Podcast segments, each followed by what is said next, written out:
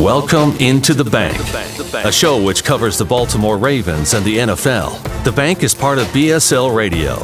Baltimore Sports and Life is dedicated to analysis and discussion on the Baltimore Orioles, the Ravens, and the University of Maryland. The site has a team of writers providing coverage of those teams and houses live streaming content weekly. Join the conversations at the message board, like BSL on Facebook, and follow BSL on Twitter. Hey, everybody. Welcome back. We are here for episode 24 of The Bank. I'm here with my co-host, Gabe Ferguson. I'm Jordan Coe. You guys can check us out at BaltimoreSportsAndLife.com. We both write some articles about the games and the Ravens there. We also post on the message board pretty actively. So if you've got any thoughts or ideas, things that you want to see covered or things that you want to talk about, we're happy to go over them there. So it seems like a lot is going on in the NFL right now, Gabe.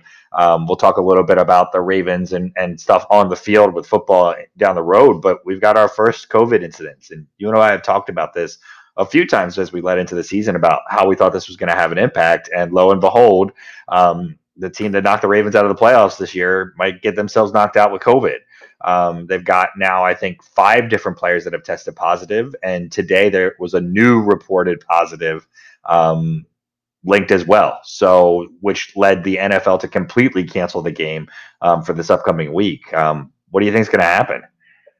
So I think there are a few things that could happen, and one of the situations could directly affect the Ravens.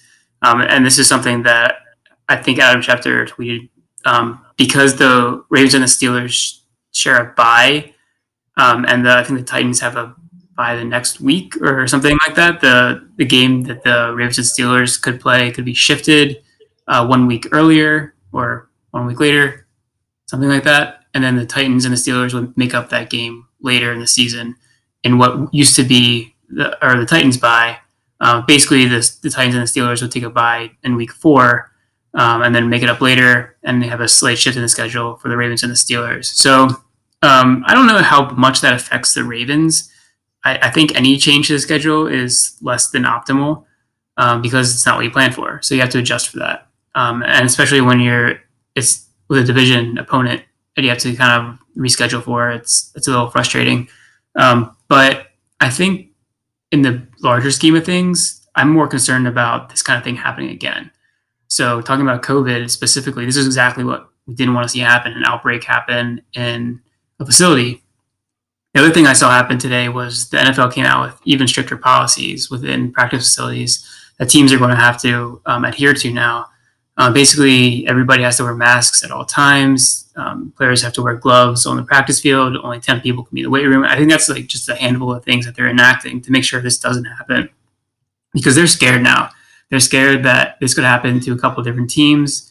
It's possible that the Minnesota Vikings got affected because they played the Tennessee Titans, and there were players who did have the coronavirus that were playing on the field and didn't test positive on that day, so they were still allowed to play, but they tested positive afterwards. So it's possible that they could have, spread it to the team they were playing. So the Vikings now have to kind of be in a holding pattern to see if any of their players test positive. So we can see how this can kind of spiral out of control very easily. I'm hoping, obviously, that this is contained and it's like a one-time thing, and teams are going to, be very careful about what they're doing. But in the short term, it looks like we're at least going to have a postponement of one game, and in the long term, we don't know. Yeah, lots to unpack there. Let me start with the Vikings. So far, they're test-free. They've all tested negative, and they've been cleared for some activity, and players are allowed to come back to the facility and they're going to be okay. But, they're the real losers in this, right? In the sense that, they were affected by it and they may not have any positives. And it could have a pretty gnarly outcome, in terms of what happens to them this week, because it really disrupts their preparation and their schedule. Like you said, any disruption to the schedule is certainly one that hurts. I think if you look at the Steelers, them getting this game canceled means that they're going to lose their bye in some sense or another. And if they have to play on their upcoming bye week, they're going to have 13 weeks in a row that they have to play. The last time you saw something like this was when the Ravens had their Houston game actually canceled due to that hurricane. I don't know if you remember that, but the Ravens went to the AFC Championship game that year. So, you know, how much – look, the bye week is great for getting healthy and preparing in a given week. And I think that as that relates to the Ravens, you know, that's a plus. Like the Ravens, you know, have the Washington Football Team, the Bengals, and the Eagles lined up the next 3 weeks. That is as layup as you can get on your schedule. Being able to then take that into a bye week before they have to play the Steelers, if they move the game with the Steelers back a week with the Ravens, and move the Titans-Steelers game to before that, is a win-win, I think, kind of across the board for the Ravens. You know, it gives them, you're only moving their bye week by 1 week, so you're not kind of adversely affecting that. And then you're making the Steelers play the Browns and the Titans in consecutive weeks before the Ravens, and then have to play the Cowboys right after that. That's going to be a tough stretch for them. And like you said, you know, that's a change in their schedule as well. So, you know, all those fronts are interesting, but I think you're right in the biggest picture of this all. Is that the NFL should be very worried about this. They need to get it cleaned up. They need to have a protocol. The NFL probably should have considered giving everybody like multiple bye weeks, like 2 or 3 bye weeks this season, and stretching it out. There was no reason not to. And all the reason in the world to stretch this out longer so more fans could be at games, more money could be made, more health procedures could be put into place. But it's the NFL, and they kind of do whatever the heck they want, however they want, and seem to be completely unaccountable for it at the end of the day. You know, you look at their usage of Colin Kaepernick in their honor videos of the Black Lives Matter and, you know, player unity stuff to start the year, just completely tone deaf, and they take very little blowback on those kind of things. So at the end of the day, America loves its football, and I think that, you know, the NFL didn't do a great job with kind of how they've set this up, but I don't think it's going to change much. Yeah, we were talking before we started this podcast, and you said there's a possibility of this game just not being played. And I think that's probably the last-ditch effort. Basically, the teams would just skip a week, and if the game's outcome matters in terms of playoff seedings or who makes the playoffs, then they would play it in an end of the year kind of situation. And that just seems like it would definitely throw off a lot of things, because then you'd have 1 week where only one game is being played. Hopefully only one game is being played. I think that's hopefully not what has to happen. That might be something that happens if, for instance, the Vikings can't play too. So then you have 2 games that you have to postpone or push. I could see that happening, and maybe that being like just an extra week that's going to be built in if this happens a few other times throughout the course of the season. But I think that's something that the NFL is going to want to avoid if at all possible. So the most likely scenario is, I think, what we talked about. You know, the Steelers and the Titans will just have this bye week in week 4, and then they're going to have to make up the game during the week 8 period. But, you know, I think that this is just something that everybody thought could happen. We were hoping it wouldn't happen, and now we just have to see how it's going to all play out. And we just have to hope that this is kind of a one-time incident, and moving forward, just hope that, you know, the changes that they're putting into the protocols are going to be enough to kind of make sure the season really finishes out. Yeah, well, speaking of something else that we could have probably predicted and expected, you know, in non-COVID related news, the Ravens extended Marlon Humphrey to just a shade under $99 million. It's 5-year extension. It doesn't, similar to Mahomes' contract, it does not override the final 2 years. So like his final rookie year and his option rookie year stay in place. I think that lowers the average value of the next 7 seasons for Humphrey to somewhere around $15 million, and keeps his number down, I think, by about $3 or $4 million from a salary cap number next season, because it gets spread like similar to what happened with Mahomes. It just kind of spread some things around a little bit, and so I'm sure. And I haven't seen what the back end cap numbers look like for that last year. I'd expect a cut or extension in kind of year 7 from now, but I think any player would expect that kind of thing. We'll know what his performance looks like a long time from now. But I'm happy about this move. Marlon Humphrey is perhaps, I think you could argue, the second best player on the Ravens sometimes, and certainly has the age and has the skill set to be a very good Raven for a very long time. Yeah, I think it's a fantastic deal for both the player and the team. And anytime that happens, I think that's a win. So he's been, you know, a guy who just continues to get better, I think. And he has all the attributes that you want from one of your star players. You know, he's a hard worker. He's humble. He sets the tone defensively. He's a playmaker. You know, he's a guy who kind of has the mentality of a linebacker, but, you know, the coverage skills, obviously, of an elite shutdown corner. And he's somebody that's willing to do whatever the team asks him to do. You know, if, as we saw when Tavon Young got hurt, Marlon Humphrey was the first guy to go out there and play in the slot. Although he'd be better suited if he was able to stay out wide. But playing in the slot is definitely the thing that helps the Ravens the most. So he went ahead and did that. So that's exactly the kind of player that you want. And I think in terms of money is concerned, it's a good deal, especially like you mentioned.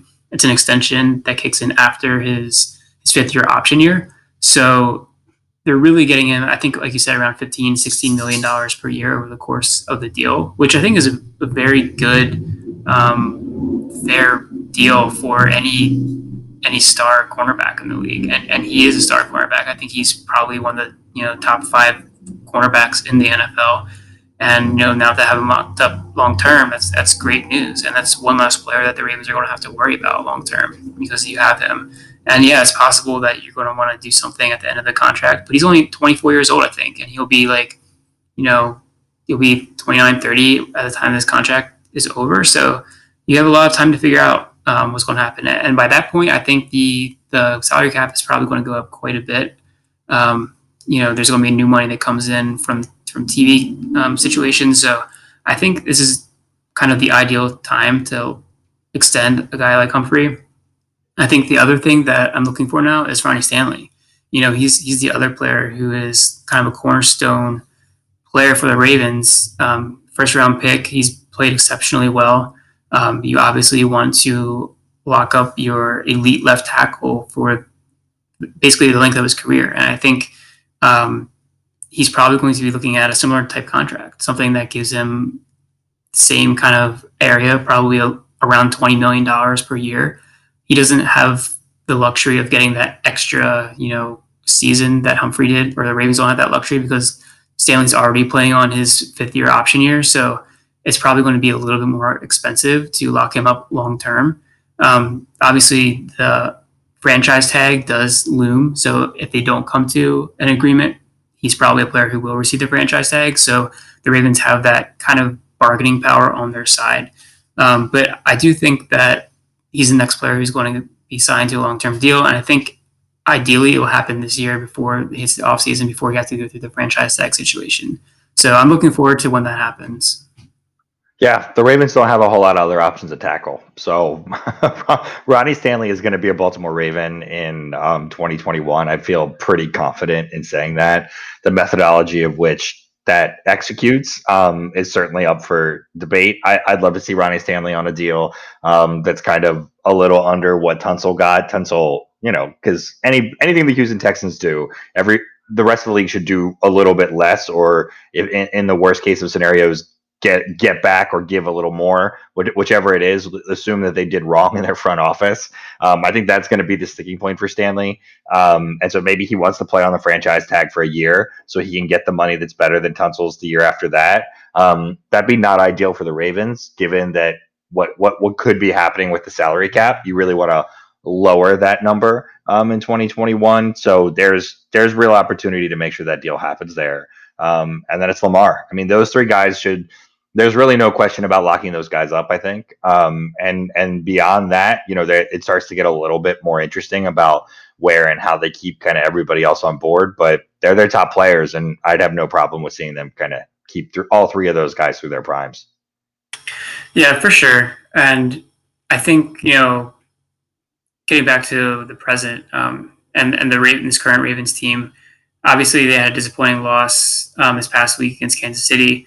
But, you know, the two players that we're talking about, Ronnie Stanley and Marlon Humphrey, I think they were two actually shining stars in that game. I think Ronnie Stanley maybe gave up half a sack, but he didn't really allow any other pressures that I can remember. He was stalwart on the edge for the Ravens. And Marlon Humphrey was, you know, pretty good in coverage. He wasn't the guy who was being picked on out there. It was the Ravens linebackers, and it was Marcus Peters who were letting up the most of the completions in that game. Obviously, that game didn't go how the Ravens wanted. Anytime you get kind of whooped on Monday Night Football, it's not ideal. But I think there were some positives that could potentially be taken away from it. What are the overall takeaways that you had from that game? Yeah, you know, I mean, I was really frustrated when the game was happening, as I'm sure a lot of Ravens fans were. It was pretty disheartening because it was a lackluster effort, I think, at every level. So I think that was one of my takeaways. It felt like the preparation or the execution wasn't there, and that's always really disappointing. Sometimes, you know, the Ravens have lost some games because they haven't executed, and that happens. This game, it didn't just feel like it was just the execution. It felt like it was both. And there are big games where the Ravens have kind of executed relatively well enough to win, but we're just outcoached. And that happens to all teams, like even the Patriots, you know, or any of these other good teams. Those things happen. I think my takeaway is actually not that different now that I'm 4 full days removed from the game, or 3 full days removed from the game. It's not that different than what I felt about the Texans game, which is that they still were just missing here and there individually on certain things at times. And sometimes that was Greg Roman. Sometimes that was Wink Martindale. Sometimes that was Ronnie Stanley. That Chris Jones fumble was, I think, in large part due to Ronnie Stanley not communicating effectively with Bozeman, or those two guys not being prepared for what should have been a pretty obvious, like, regular stunt type action between Chris Jones and the outside linebacker with regularity. There were a couple drops. There were a couple missed reads by Lamar. But by and large, you had 9 or 10 guys on both sides of the ball playing pretty well most of the plays. You just had Patrick Mahomes on the other side, or you had a couple things going wrong to the extent that they got away from them. So, you know, the other thing is, it felt like the Chiefs thought the Ravens were going to bring their A game, and they threw the kitchen sink at Baltimore across the board, and Baltimore wasn't ready for it. Now, that means two things. One, Baltimore has seen the best that Kansas City has to offer and is going to be ready for it on the next go around. But two, I also think that Patrick Queen, Malik Harrison, Marcus Peters are going to be, and Lamar Jackson and Mark Andrews, I guess that list can continue to grow. All those guys will be ready the next go around. When it comes to fruition. Yeah, I agree with pretty much everything you said. And one of the things you mentioned was last week, week 2, you know, the Ravens didn't execute on a lot of plays, but I think that the Ravens had just more talent than the Houston Texans did. When you're playing the Kansas City Chiefs, you don't have more talent than the Kansas City Chiefs do. They are a team that if you're not bringing your A game, they're really going to take it to you. And that's what happened. I do think that the Chiefs were much better prepared, both sides of the ball. They seemed to have an idea and a plan of what the Ravens were going to do, and they knew how to defeat that.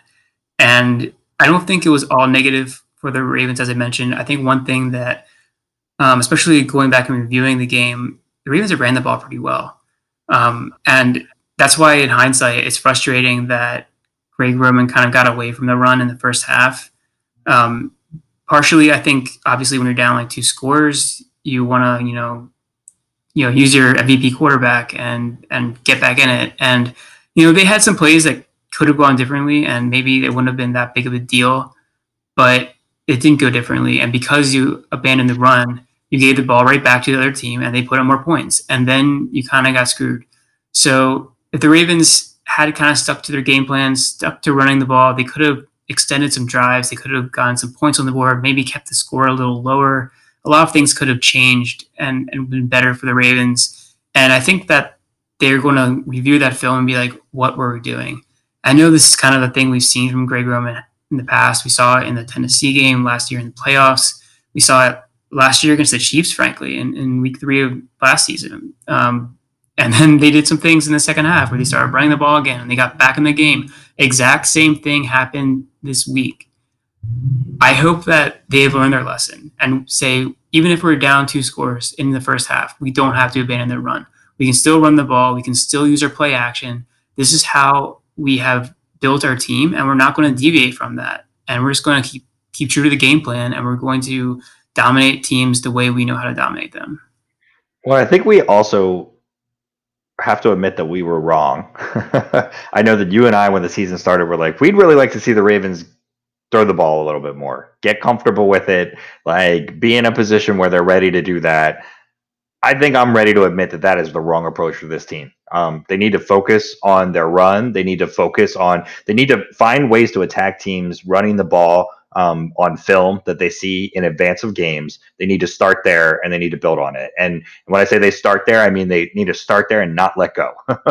You know, if you've seen something on tape, you know, it's likely that you can exploit it. Continue to do so. And we can talk a little bit about how, you know, where we see them doing that with the upcoming Washington Football Team.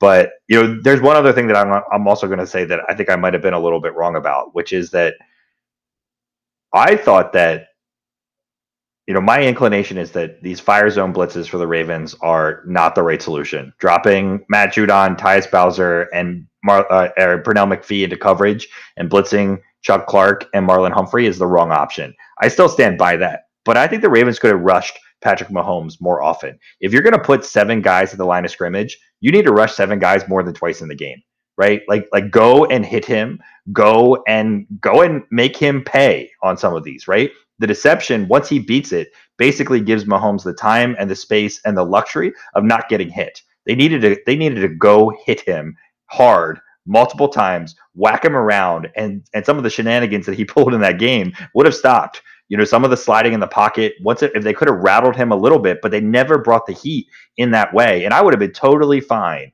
if we saw touchdowns like the Hardman touchdown over Marcus Peters' shoulder. Like that was just Tyreek Hill. That was the Tyreek Hill touchdown. That was an amazing play. I will give that up 10 times out of 10 if it means that Patrick Mahomes is going to be on his butt at the end of that play. And I think that's what the Ravens got away from. It's this concept of like deception is fine sometimes, but sometimes you just got to go hit the other quarterback. And you know, I don't think they did that enough with Mahomes in retrospect after kind of rewatching this game. Yeah, I think that I would absolutely agree with you.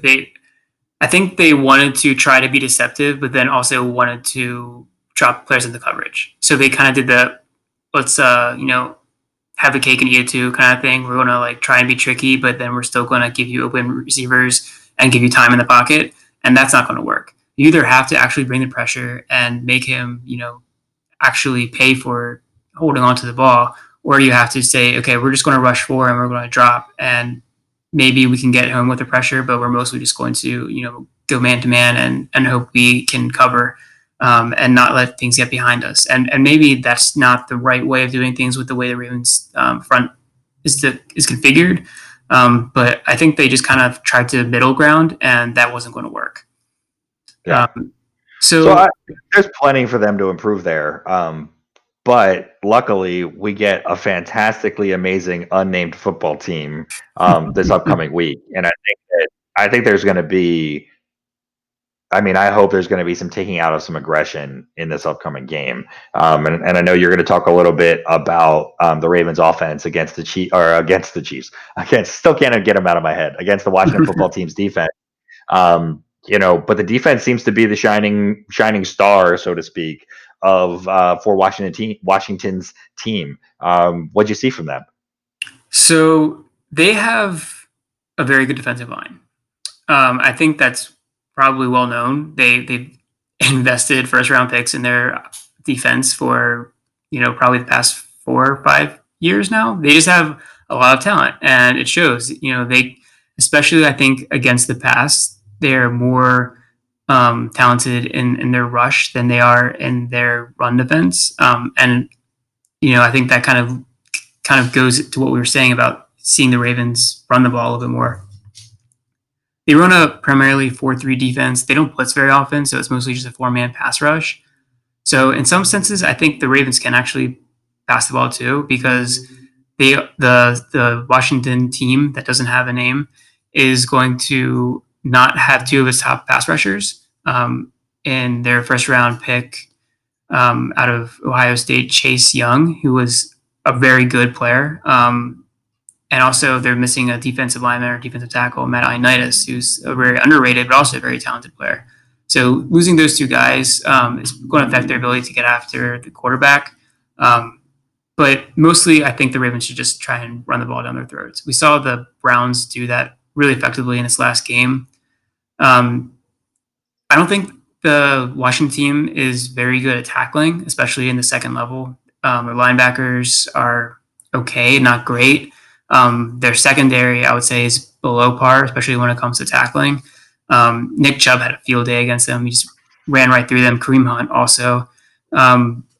Now, those are two excellent running backs, as we are well aware. They kind of carved up the Ravens a little bit too in week one, so that's not too surprising. But I do think that this is where, you know, the Ravens can kind of get back to their bread and butter, and really just put their stamp early on this game and just keep pounding the ball down Washington's throat. And I don't see how they're going to really stop that if that's what the Ravens choose to do.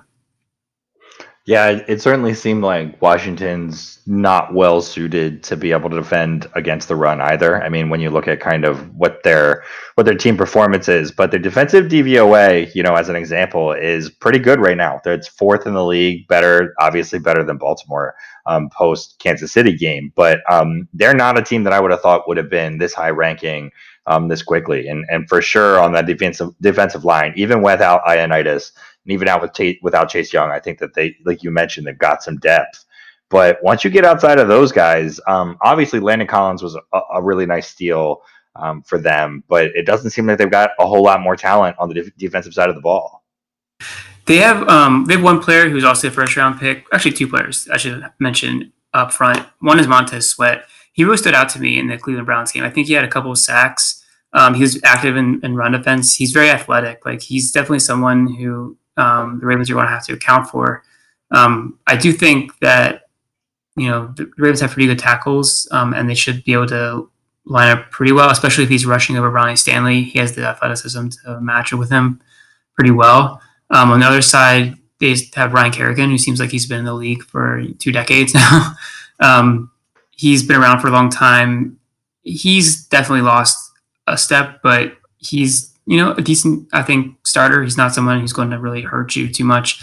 They had him drop in coverage a few times. I wouldn't want him to drop into coverage if I was the Redskins, or Washington football team. That's definitely not where his skills are at this point of his career. But yeah, you know, they have John Bostic, I think, middle linebacker. He's a guy who's been around for a long time. I thought he was out of the league like 3 years ago, but apparently he's still playing. He actually plays pretty well. I think he kind of flies around the field. He's got a nose for the football. They just have a solid team all around. You know, like you said, Landon Collins, one of the Fullers. Is it Kendall? Kyle? One of the Fullers. I think it's Kyle. He's a good cornerback. They have Ronald Darby kind of as a reclamation project. It's Kendall. Oh, Kendall. Yeah, so they do have some talent on defense, and I think that last week it's really kind of hard to get a great idea of how good or bad they were, because I think the offense turned the ball over 4 times, maybe 5 times, and really put them in bad position. So I think that while the Ravens probably have a significant advantage, especially when they're running the ball, I don't want to take anything away from Washington's defense. I think they have a lot of talent. I think they're coached pretty well, but tackling is definitely an issue for them, and their run defense is definitely not their strength. Did you see anything interesting schematically about what they brought at some other teams? Were they pretty base in terms of their approach? Yeah, I didn't see anything that was like very interesting. Like I mentioned, they didn't blitz very much. They kind of just rushed for. It was kind of if you could imagine what a 4-3 defense looks like, this is like what they showed. It was just 4 defensive linemen with 3 linebackers lined up behind them. A lot of times they brought in another safety into the box. So it was kind of like this 4-4 stack kind of look. And the Browns were still able to run on them, even with the heavy box, pretty easily, it seemed. So I don't think they do much in terms of scheme, but they definitely kind of try and get some penetration, I would say, on defense up front. They kind of do this one gap thing where they're trying to disrupt the play, especially the running play. I think, you know, there's ways to counter that. You can use that aggressiveness against them, kind of do some misdirection, you know, run away from that, kind of win the edge, and you can pick up some big games. I think the Ravens might want to try to do some wide zone in this one, and do some, definitely some power, where you're inviting the guy to kind of, you know, try and shoot through the gap and then pull a blocker around, and you have a wide open hole. So I think there's definitely some ways that the Ravens can scheme against this team, and it's not something that I think the Washington team is kind of hiding behind. They're not showing their cards. I just don't think they're that creative on the defensive side of the ball. Yeah, Sweat was a guy that I actually wanted the Ravens to draft when they drafted Hollywood Brown. I'm certainly pleased with kind of what the Ravens have gotten out of Hollywood Brown. I think he could be more than they use him to be right now, but even kind of outside of that, I thought Sweat was going to be the pick when he was still on the board there. The Ravens love to take those guys that kind of fall in the draft like that, and it seems like he's certainly lived up to his pre-draft kind of conversation in terms of being like cusp top 10, top 15 type guy who ends up going more like 25. So he's definitely a guy to keep our eye on. You know, alternately, to go back to the Ravens for a moment, I thought Tyree Phillips actually played pretty well against Kansas City. You know, I thought Bozeman and Skura actually played fine as well. But Phillips in general was not the guy getting beat that we kind of all expected to before the game. And so I was pretty happy about that overall. I think it's going to be another big test for him and another big test for the offensive line. But hopefully they can, this is another opportunity to gel. I think there is some risk that we see something similar, especially on the offensive side of the ball. We see something similar to what happened between the KC and Cleveland games last year, where things kind of came apart at the seams. On the Ravens in week 4 as well. I think that was on the defensive side of the ball, but I think that with this defensive line, it could be another wake-up call moment for the offensive line, or for Greg Roman, or for Lamar Jackson. Those three entities collectively, I think the quarterback group, the offensive play caller, and the offensive line group have just got to get on the same page, and they're not there yet. And the Ravens last year, the counterexample is their inside linebacker group was just not in sync, and defensive line were just not in sync with what the Ravens needed, and kind of let them down pretty badly. I think there's some risk of that happening this week, but I still think the Ravens are going to be able to score some points on these guys. Yeah, I think that's definitely going to happen. I'd be surprised if the Ravens don't put up 30 points in this one. And one of the things you mentioned was you said the Ravens offensive line actually played pretty well against Kansas City, and I would agree with that. I think that they did play well. I don't think Lamar completely trusts the offensive line yet, though. I think especially after the first week where there were some issues in pass protection, he's tended to not be completely willing to stand tall in the pocket, step up in the pocket when need be, and he's tended to maybe kind of get a little frenetic and kind of try and break to the outside a little too fast, try to, you know, use his athleticism. And I think that worked for him in the first week, and that maybe it was giving him a bad lesson that you can get away with that, because it actually hurt the Ravens quite a bit. I think in the Kansas City game that he wasn't willing to kind of stand in the pocket, maybe for an extra beat, just to let a guy come open. And then when he bails out, you're really limiting what you can do. I think that Kansas City was kind of baiting him into that in some senses, and they wanted that to happen because it does kind of make the field smaller. And if they were able to, you know, rally to that side of the field and take away those pass catchers, and, you know, have somebody kind of who was spying Jackson come in and give him some pressure and space, it really made him uncomfortable, and there weren't many positive plays that resulted in Jackson doing that. So I'm going to look to see if Jackson learns his lesson perhaps and tries to stay in the pocket a little bit longer, maybe maneuver around if need be, extend plays if he has to. But I think if he can just kind of have a little bit more trust in his offensive line, you know, look through his progressions, wait for his guys to get open, I think there can be some plays in the passing game too against this Washington team. Yeah, you know, it's interesting because the Chiefs have adjusted to more of a four-man rush style. You know, they used to be a 3-4 team. They're more, I don't know that you would call them. I mean, I think they probably are 3-4, how they refer to themselves in their base, but they basically rush four pretty exclusively and don't try and bring any of those edge deception stuff. And when that happens and you're only rushing four guys and you've got guys that are like Frank Clark and guys, so I say that's in the sense that are like Ryan Kerrigan, those guys rush up the field by the quarterback, right? And that takes them out of the plays against guys like Lamar. If you slide down, or if you climb back up the pocket at that point. And then if you're only rushing four, you've got to free at least one blocker if you're not keeping another guy in to block, which is going to create an opportunity for somebody to pin down whoever the other inside guy is on that side, and Lamar to have a running lane through that gap of the pocket. And he's not been looking to run through that gap. He didn't look to run through it against Houston. He didn't look to run through it against Kansas City. And when I say run through it, I don't necessarily mean run for a first down. I just mean run into that space and stretch the defense vertically and horizontally simultaneously.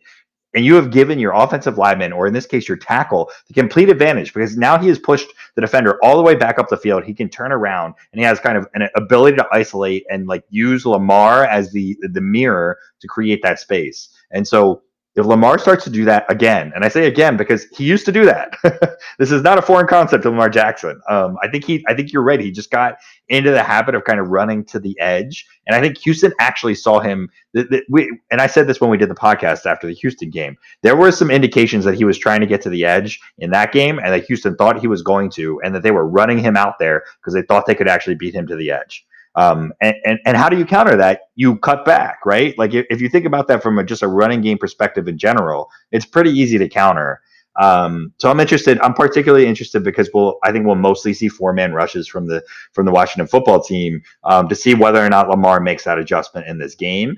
And then it's up to the Ravens coaches in futures games to say, okay, they're going to run contain or they're not going to run contain. They're going to try and keep that B gap closed, which means that Lamar is going to be able to loop to the outside of that pocket and around.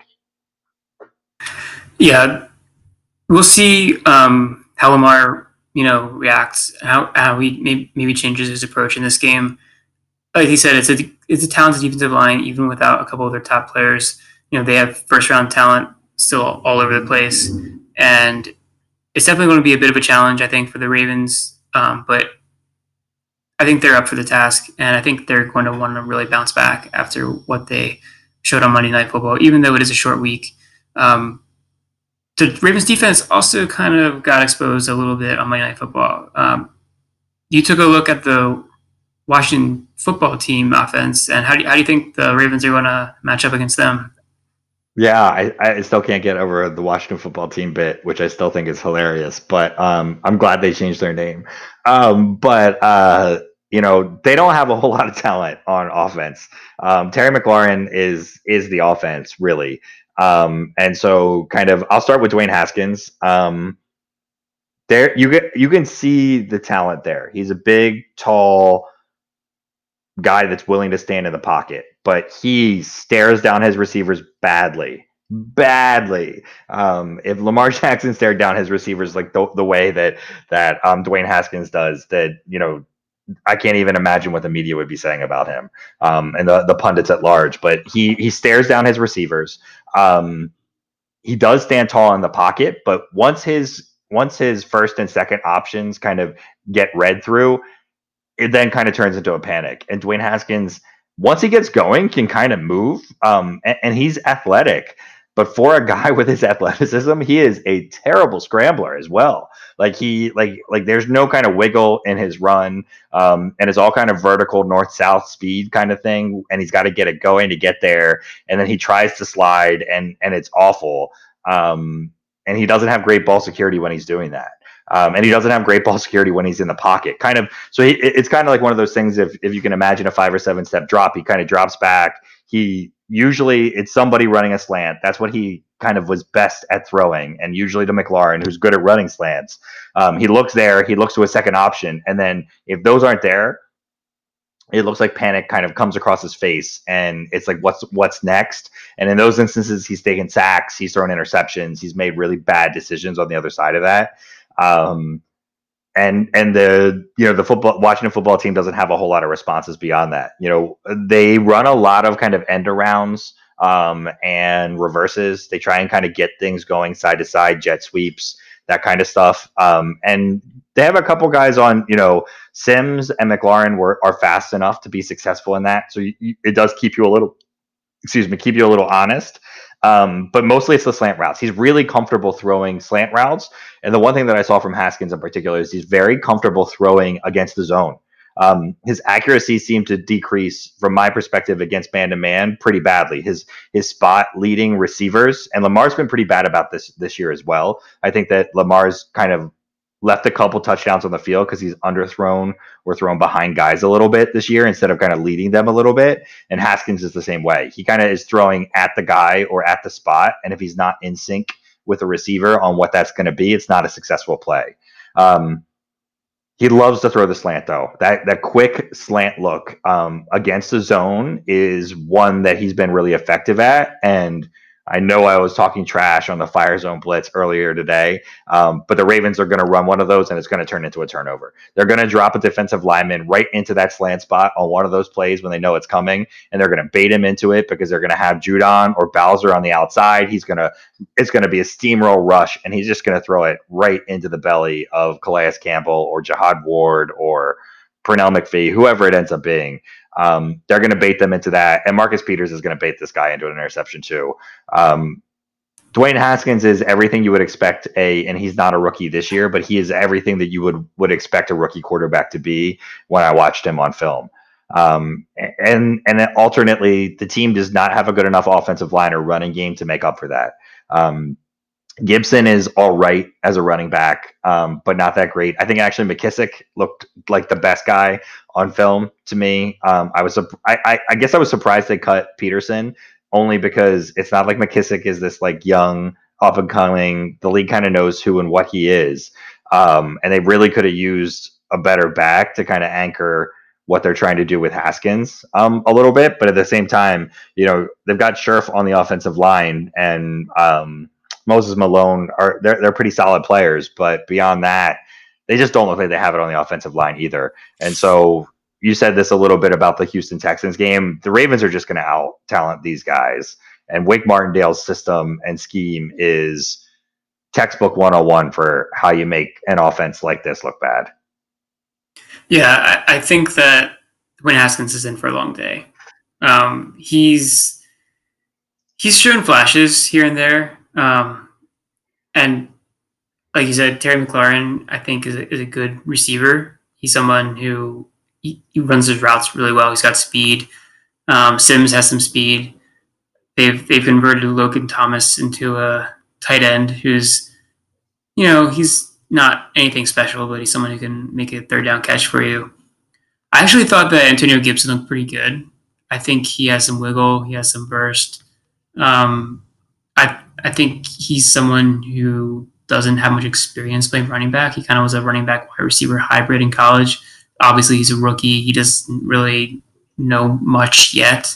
But I think he's a player who could potentially develop into kind of like a Daley Johnson kind of player, because he has the athleticism, he has the speed, he has burst, he can break tackles.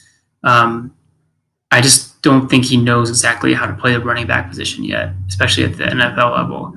So he might be a player that, you know, breaks a couple of plays. I think he can do a few things in the passing game.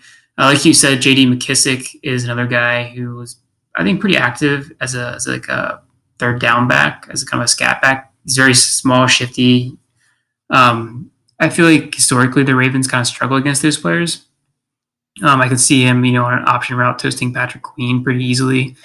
That's something we're going to have to watch for. But overall, there just isn't a huge amount of talent on this offense, and Dwayne Haskins is kind of the anchor to an offense as opposed to the wind in the offense's sails, because I see him make more negative plays than positive plays, to be honest. He just doesn't have a great sense of coverages yet. He doesn't have a great sense of, you know, how to read a defense. He kind of just, if he sees a guy open, he'll kind of zing it in there. And then sometimes that guy's not actually open and it turns into an interception. He doesn't have the most accuracy. I think he's under 60% completed passes. Obviously he threw 3 interceptions in this past game. Like you mentioned, he does kind of have a little bit of a pocket presence. He's willing to stand in there and take a hit, but I think in the end, that's not going to really do a lot for him, because if he's not willing to really be an accurate passer who's able to read the field very well, standing in there isn't going to do much for him unless he has a guy who's wide open. So it's probably going to be a long day in the office for Dwayne Haskins. And I put in my article this week, it could be what you might call a stats game for the Ravens defense. I could see them getting, you know, half a dozen sacks, several turnovers. I'd be surprised if the Washington Football Team cracks 300 yards of total offense in this one. I mean, I could see the Ravens, and this would be, you know, I don't know that they would definitely do this, but getting into kind of like their nickel package, rushing 5 or 6 guys every single play, playing man press, and just really forcing Haskins to make really good plays to beat them, and him just not being able to overcome that. They won't do that because Wink Martindale loves his deception, and they love those packages, and they love to kind of rotate and do all those different things. But the Ravens have enough talent that they could just put their best 11 guys out there, put them in man press with a cover 2 shell, blitz 5 guys with like one guy kind of like patrolling the middle just to make sure everything's fine. And I think that they could cleanly defeat this team. So I think they're going to bring a lot more deception than that. I think they're going to throw the kitchen sink at this guy, and I think it's going to be a really long. They're going to take out a lot on this guy. I think they're going to hit him hard. But you know, I think there are a couple guys that we want to see better games from. You know, I think we want to see better games from Patrick Queen for sure. We definitely need to see improvement from him. Matabuke is a guy that should get onto the field this game. And I think that, you know, it's also a game that I'd like to see potentially like a guy like Geno Stone be active. You know, I think the Ravens are going to be up, and even like the, you know, the Justice Hills of the world. I don't know who gets inactive for him, but I think that there's going to be some junk time in this game, and there's going to be an opportunity for some guys to put some things on film. Averitt is a guy who should be prepping to play some time on McLaurin so he can kind of get comfortable playing better wide receivers. I thought Averitt played pretty well against the Chiefs. So, you know, I certainly don't say that he needs to bounce back in the same way that Queen and Malik Harrison did. But I think there are going to be some opportunities in the second half of this game for some lesser players to also kind of have some opportunities too. Yeah, I definitely will have my eye on the Ravens rookie linebackers, because this might be a game where they can gain some confidence. There's a good chance that they're still out there quite a bit, and they might be put in positions where they're asked to do things that they excel at. And for Patrick Queen, I think that's blitzing. I think Malik Harrison is a good run defender. I think he can drop into coverage. I wouldn't ask him to be covering many players man-to-man, but I think he's good in zone. And except against Eric Fisher. Yeah. Uncoverable. Yeah, that's an unfortunate play. But, you know, I think that's one of those things that you say, okay, I made this mental mistake, and you just got to rebound and hope for a better opportunity the next game. And I think that's going to come around this time. So I think you're right. They've just got to simplify it for these guys and let them play, let them do a couple things that they're really good at for the duration of the game, and like be complex with everybody else, but like let Patrick Queen stay between the hashes in terms of pass defense and what he needs to do, or put him in man assignments that he just are super clear from the get-go. Don't ask him to jam a running back coming out of the backfield. Don't ask him to be doing all this deceptive stuff. You know, let him blitz when he needs in certain packages, because he's excelled at that as well. And let these guys get some wins under their belt, feel comfortable about certain things, so they're not.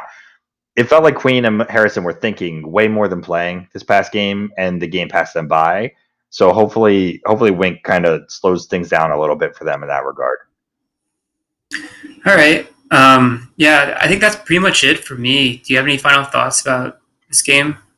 No, you know, I you know, you want to see the Ravens come out and win big. I am worried a little bit that, you know, it's a little like week 4 last year. I still think, and I'll stand by this until they get it synced up, that the Ravens are a little out of sync as a team still, and that we haven't seen even the Cleveland game where they pretty much dominated it. It still didn't feel like the Rams game from last year, for example, or the Patriots game or the Seahawks game for that matter. You know, the Ravens at that point in the season were kind of in sync, gelling across the board. We're doing things with very clear intentionality all along the way. And this is the, you know, hopefully this is either the Chiefs game was the wake up call or this game's going to be the wake up call. I think that this game could be a wake up call in the sense that it's close and not a blowout, but I don't think they're going to lose this game. Yeah, maybe it's close. I don't think it's going to be close. I think it'll be a blowout. I do think you might be right about the fact that the team just doesn't look completely in sync yet. And, you know, even in the Cleveland game, the game started off pretty close. Like they put it away in the second half, and they also put it away against the Texans in the second half. They kind of got out to leads at the end of the first half and then were able to salt the game away. But we haven't really seen a full 4 quarters of this team is just like, you know, head and shoulders above their competition. And I'd like to see that. It might be this game. It might not be something that we see until later on in the season. You know, honestly, like even last year, the Ravens didn't really, you know, start clicking until it was like week 6, week 7, I think, when they started really getting into their groove. It might be that it's going to be the same way this year. And, you know, this year they didn't even have the benefit of having a preseason. They had less practice, obviously, with COVID. So there are a lot of teams, I think, that still don't really know what they're doing. And I think that's honestly the reason why the Ravens got up to a 2-0 jump and looked so much better, because they just have more talent than other teams. But the reality is, you know, the Ravens are still putting things together too. So I think this is definitely an opportunity to kind of right the ship, to kind of get back on track and maybe start gelling like we're talking about. I want to highlight a couple of players who I think are going to be the stars. So on the offensive side of the ball, you know, I think this might be the Gus Edwards game. We talked about him a little bit in the past. I said that maybe he shouldn't even be on the team, I think. I might have said that in the offseason. That's a bad take by me. I think he's the guy that the Ravens need to rely on in the running game right now, because I don't see the same juice with Mark Ingram. I really like J.K. Dobbins, and I do want to see more of him, but I think that we've seen the most out of Gus Edwards, and I think he's the guy that you want to feed the rock to, and, you know, maybe give him 15, 20 touches in this one and see if he can rack up, you know, 100-plus yards and a couple of touchdowns. Who do you have? Yeah, you know, I'm going to go with Hollywood Brown. I mean, he needs that. The Ravens have to figure out how to get him kind of going, because, you know, 1 or 2 shot plays a game for him, that is not good enough for me. And that is the approach for the Ravens right now. They're almost using him as the backbreaker. And they're looking, you know, like they got in the play in the Cleveland game. You know, they're looking for him, like, we're going to set it up, we're going to set it up, we're going to set it up, we're going to take the one shot. And they had one downfield pass to Hollywood where Lamar overthrew him, and he was open in the Kansas City game. But that was really the only kind of high impact look that the Ravens were trying to do with that. I'd like to see them run him on routes like that 10, 15, 20 times a game and see if they can make him pop. So he's going to be my pick for now, because he was also my pre-breakout guy for the year. And he's been a relative letdown up to this point of the season in that regard. Yeah, I thought that Hollywood Brown would be more involved in the offense as well. He just hasn't gotten as many targets. He had a lot in the first week, but since then it's kind of been really a minor part. On the defensive side of the ball, I think that I'm going to go with Matt Judon. I think he should have had a sack last week. I'm pretty sure he was onside on that offsides call. He seemed like he was timing it perfectly, so I'm a little annoyed about that. It was an important play in the game that went the wrong way. I think he might have a couple sacks in this one, maybe a forced fumble. I could definitely see him being a constant menace in this game to Dwayne Haskins. Yeah, I think Judon's going to have a big game. What you and I, both you and I, before all these games, one of us has always picked Judon. So, you know, in that regard, I think so. I think Marcus Peters is the guy that I would pick as the bounce back guy. First of all, he's just Dwayne Haskins is just a bad matchup for him, in the sense that Patrick Mahomes is a bad matchup for Marcus Peters. Marcus Peters is a nightmare matchup for Dwayne Haskins. I think we'll see something kind of crazy in that regard, but you know. Yeah, I guess I would go with Marcus Peters, or I would go with Calais Campbell. I think that the Ravens, the interior of this line, and look, this is the thing that I think didn't really get covered in the Kansas City game. The Ravens' run defense in nickel packages or smaller was fantastic. They really bottled up Edwards-Helaire.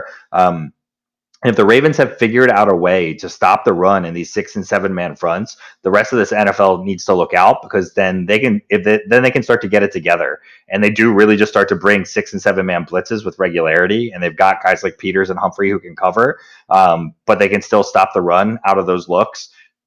It's going to be really hard to beat the Ravens, because then you're going to have to block.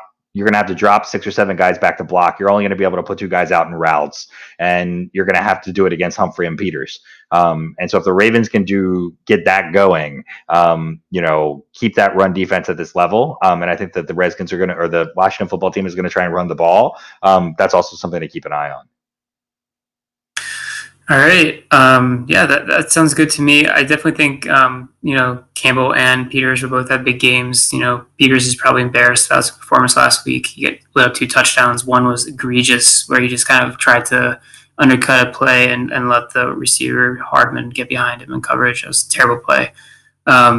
He's going to be annoyed at himself, and I think he's definitely going to try and make up for it in this one. So I'm looking forward to seeing how the Ravens defense plays. I'm looking forward to seeing how the offense plays. Hopefully this is the game that they get, things started to cook. Yep. Well, thanks for tuning in, guys. Check us out at BaltimoreSportsAndLife.com. You can join us on the message board there. You can read some of the articles that we're putting out on a week-to-week basis.